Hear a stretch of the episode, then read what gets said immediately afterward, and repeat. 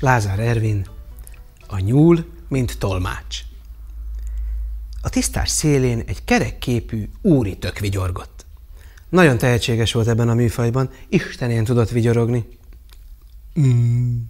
Persze ez nem túlságosan lényeges, mivel hogy a tisztáson éppen a kecske reggelizett. Ő sem túl lényeges, de róla akarok mesélni.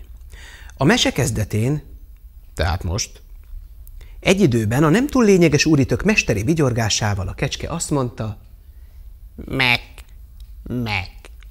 Nos, ha tudnék kecskéül, ezen nyomban mondanám is, mit jelent ez a meg-meg.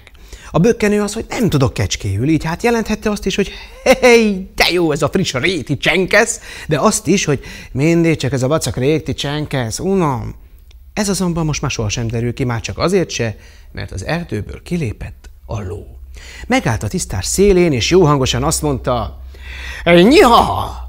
A kecske fölkapta a fejét. Egy darabig bámult a lóra, mint borjú az új kapura. Aztán olyan nem tudom formán széttárta a két első lábát, jelezvén, hogy ebből a nyihahából egy kukkat sem ért.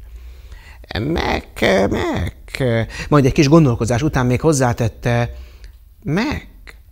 A ló megrántotta a vállát, egyúttal a fejét is rázta, és azt mondta, nyihaha ami jelenthette azt is, hogy nem értem, de esetleg azt is, hogy jó napot.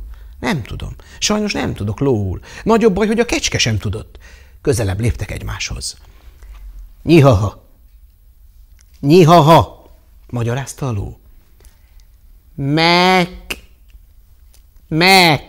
Próbálkozott a kecske. Jó lassan, tagoltan mondta, hát ha így megérti a ló, de nem értette. A kecske búsan vakarta a fejebúbját, a ló meg minden elejét összeszedve gondolkodott. Ettől még a szokásosnál is jobban kétfelé állt a füle. Uh-huh. Aztán felderült a képe. Rájött, hogy tud egy kicsit szamárul. I-ó, I-ó, mondta. A kiejtése ugyan nem volt tökéletes, de aki tud szamárul, az megértheti. A kecske azonban szamárul sem tudott. De ha már a ló idegen nyelven beszélt, ő sem akart szégyenben maradni, megszólalt birkául, azaz, ahogy az előkelőbbek mondják, juhul. Be, mondta. A ló rázta a fejét. Nem tudott birkául. Már-már úgy tűnt, sohasem vergődnek zöldágra. Ekkor az úritök észrevette a nyulat, és kiáltozni kezdett neki úritökül. Erre az időre még a vigyorgást is abba hagyta. A nyúl, tekintve, hogy a legműveltebb állatok közé tartozott az erdőben, lám úritökül is tudott, azon nyomban megértette, miről van szó, és méltóság teljes léptekkel közelebb jött. Legszívesebben futott volna, de hát ilyen nagy tudású állat az ugye nem illik az ugrifüles futkározás.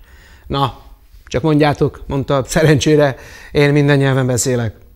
Ebben a mondatban kicsit belepirult, mert az az igazság, hogy őzül éppen, hogy csak makogott valamit, és sárgarigóul, meg pacsirtául nem tudott egy kukkot sem.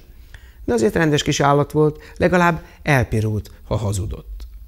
A ló meg a kecske nagyon megörült neki. Nyiha, mondta a ló. Mik meg, mik meg? kérdezte izgatottan a nyulat a kecske. Azt mondja, hogy meg, meg, tolmácsolta a nyúl. A kecske arca fördelült, és boldogan mondta, meg, meg, meg, meg. Nyiha, nyiha? kérdezte most a ló. A nyúl fordított. Azt mondja a kecske, hogy nyihaha. Világosította fel a lovat. A ló meg a kecske összenevettek, és barátságosan lapogatták egymás lapockáját. Ezt a kecske unta meg előbb. Karon fogta a lovat, oda ballagtak az úri tökhöz, és megették. Vajon jól fordítottam? Tűnödött a nyúl, és a homlokát ráncolta.